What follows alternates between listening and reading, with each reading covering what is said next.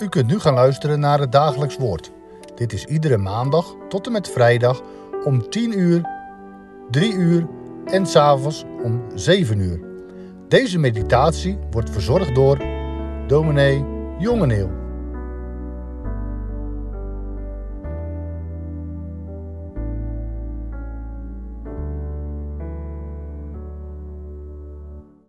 Beste luisteraars, in de uitzending van het dagelijks woord van vandaag gaat het over Matthäus 4. En daarvan de versen 1 tot en met 4. Daar lezen we: Toen werd Jezus door de geest weggeleid naar de woestijn om verzocht te worden door de duivel. En nadat hij veertig dagen en veertig nachten had gevast, kreeg hij tenslotte honger. En de verzoeker kwam bij hem en zei: Als u Gods zoon bent, zeg dat deze stenen broden worden. Maar hij antwoordde en zei: Er staat geschreven: De mens zal niet van brood alleen leven, maar van elk woord dat uit de mond van God komt. Tot zover. Nog maar net heeft Jezus het grootste moment van de doop achter zich, waarbij de hemel openging en de geest van God neerdaalde en een stem uit de hemel hem tot de geliefde zoon van Gods welbehagen verklaarde, of hij komt terecht in de woestijn, alleen. Alleen in de wildernis, in de onherbergzaamheid. Alleen daar waar geen gebaande wegen zijn. Hoe tegenstrijdig is de gang die Jezus moet gaan. Als hij vervuld raakt van zijn uitverkiezing, als er grote verwachtingen van hem zijn, wordt hij door de geest weggeleid in de woestijn. Op de volheid van de geest volgt de geesteloosheid van de leegte. In een diepe weg geleid te worden, een zware gang te moeten maken, daar horen we vaker van. Als ik denk aan de schrift zie ik Mozes met het volk Israël voor me, of de profeet Elia. Ook zij hebben in de woestijn verkeerd. De geschiedenissen zijn bekend. Ook zij moesten onbegrepen wegen gaan. Je zou zo anders verwachten. Ze waren immers uitverkorenen, geroepenen, geliefden van God. Het kan de geest kwellen waarom het zo moet gaan, ook onze geest. Want waar het nu over gaat is niet een onderwerp van een theoretische verhandeling. We hebben het over het geleefde en de beleefde werkelijkheid. Je kunt het zo herkennen dat het leven zo'n wending neemt dat je opeens alleen in een kale, een droge woestijn lijkt te zitten. Het geestelijk leven, het leven van de geest, kan bij tijden zo'n woestijnleven zijn. Leven in het machtsgebied van de Satan, die tot het uiterste gaat om van God te doen afvallen. We doen er goed aan om dat te beseffen, dat het in de huidige bedeling, in dit aardse bestaan, werkelijk zo kan zijn dat wij van het leven niets merken dan de dood. Het kan zo zijn dat je van de trouw van God alleen maar het tegendeel opmerkt, dat Hij er niet bij lijkt te zijn. En het kan zo zijn dat de geestelijke hoogtepunten ingehaald worden en verzwolgen door geestelijke dieptepunten. Dat je geheel bestreden wordt, verwikkeld in een intense geestelijke strijd. Maar de geest van God zit er hierachter. Jezus wordt door de geest weggeleid in de woestijn. De geest leidt op deze moeilijke weg, dat kan dus. Nog steeds. Maar waar de geest van God is, daar is de belofte van leven.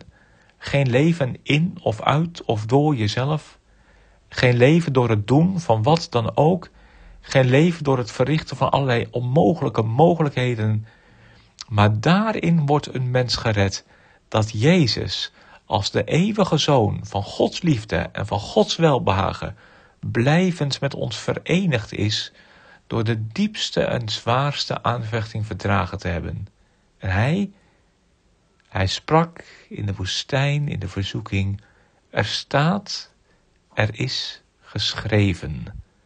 Dat woord is uit de aanvechting geboren dus tegenover de zo andere ervaring, tegenover de tegenstellingen in de gang van het leven, tegenover alles wat wisselt en wankelt, stelt Jezus het vaste, het gegevene, namelijk het woord van de Heere. Jezus valt terug op het geopenbaarde woord van God. In de eenzaamheid van de kale woestijn. In de nood van eigen zwakheid. In de duisternis van verzoeking en verleiding.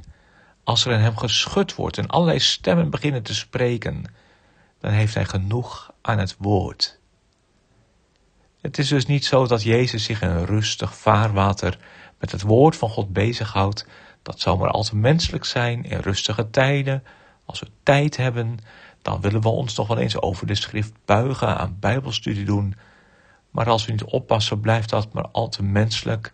Horen we de schrift niet eens zeggen, behalve dat wat wij er zelf in willen lezen, zijn we soms zomaar uit op de bevestiging van het eigen gelijk. Maar als Jezus zegt er staat geschreven, dan is dat een laatste redmiddel.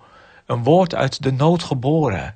Geen, geen claimen van eigen vastheid en zekerheid. Maar dan is dat een terugvallen op, een zakken en zinken op het woord van God. Een SOS-signaal. Het laatste wat je kunt doen. Het leven buiten jezelf zoeken. In diepe nood en zwakheid van het moment. Terugvallen op dat wat het laatste woord zal zijn en zal hebben. Omdat het ook het eerste woord geweest is. Gods woord. En zo, in de tweede dag van het bestaan, leert de geest van God grijpen naar de belofte van God en naar zijn daden. Door te zien op Jezus. En in de nood hem na te spreken. Er is geschreven. Wat is er dan geschreven? Nou, wij hebben geen hoge priester die niet kan medelijden hebben met onze zwakheden, maar één die in alle dingen, gelijk als wij, is verzocht geweest, maar zonder zonde. En er staat geschreven in dat waarin hij zelf verzocht is, waarin hij geleden heeft, kan hij degenen die verzocht worden te hulp komen. Als er nou iemand van ons is die ten einde raad is, als je niet meer weet waar je het zoeken moet, als de stofwolken van de aanvechting en van de verzoeking uw leven verduisteren, als je wegbrandt in de woestijn van het leven, werpt u zich dan op deze geschiedenis, op dit woord. Want geestelijke mensen, daar kan je van maken wat je wil, maar geestelijke mensen zijn alleen degene die aan het uitwendige hangen, het uitwendige van het woord van God. Dat zijn mensen die hun ziel en zaligheid niet op het spel zetten door zich over te geven aan dat wat indruist tegen het woord van God. Dat zijn mensen die het niet zoeken in zichzelf en niet in de mens en niet in wat de wereld biedt, maar geestelijke mensen zijn mensen die zich weerloos weten te midden van alle verleidingen en verzoekingen, die bij tijden zo gekweld worden door aanvechtingen, maar die geen andere weg weten dan de hand te leggen op het woord van God en zich met zijn woord te verweren. Dat woord. Oh, het lijkt misschien zo'n simpel houvast. Zo'n zwak houvast ook. In ons hart leeft vaak de gedachte: ik wil meer. Ik wil iets bijzonders meemaken. Ik wil drijven op grootse ervaringen. Ik wil een onwankelbaar geloof. Ik wil iets waar ik meer aan heb. Alsof het woord alleen niet genoeg zou zijn, te minnetjes. Maar niets is minder waar. Juist voor de aangevochten harten gaat het woord leven, meer en meer. En zij zien op Jezus, de medemens, de lotgenoot, zoon van God, de redder.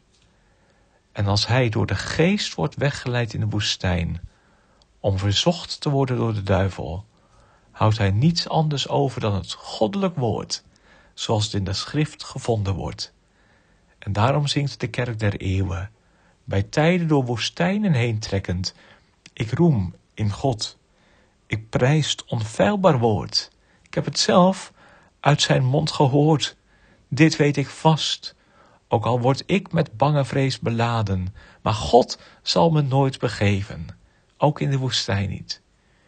Want de geest van God doet leven.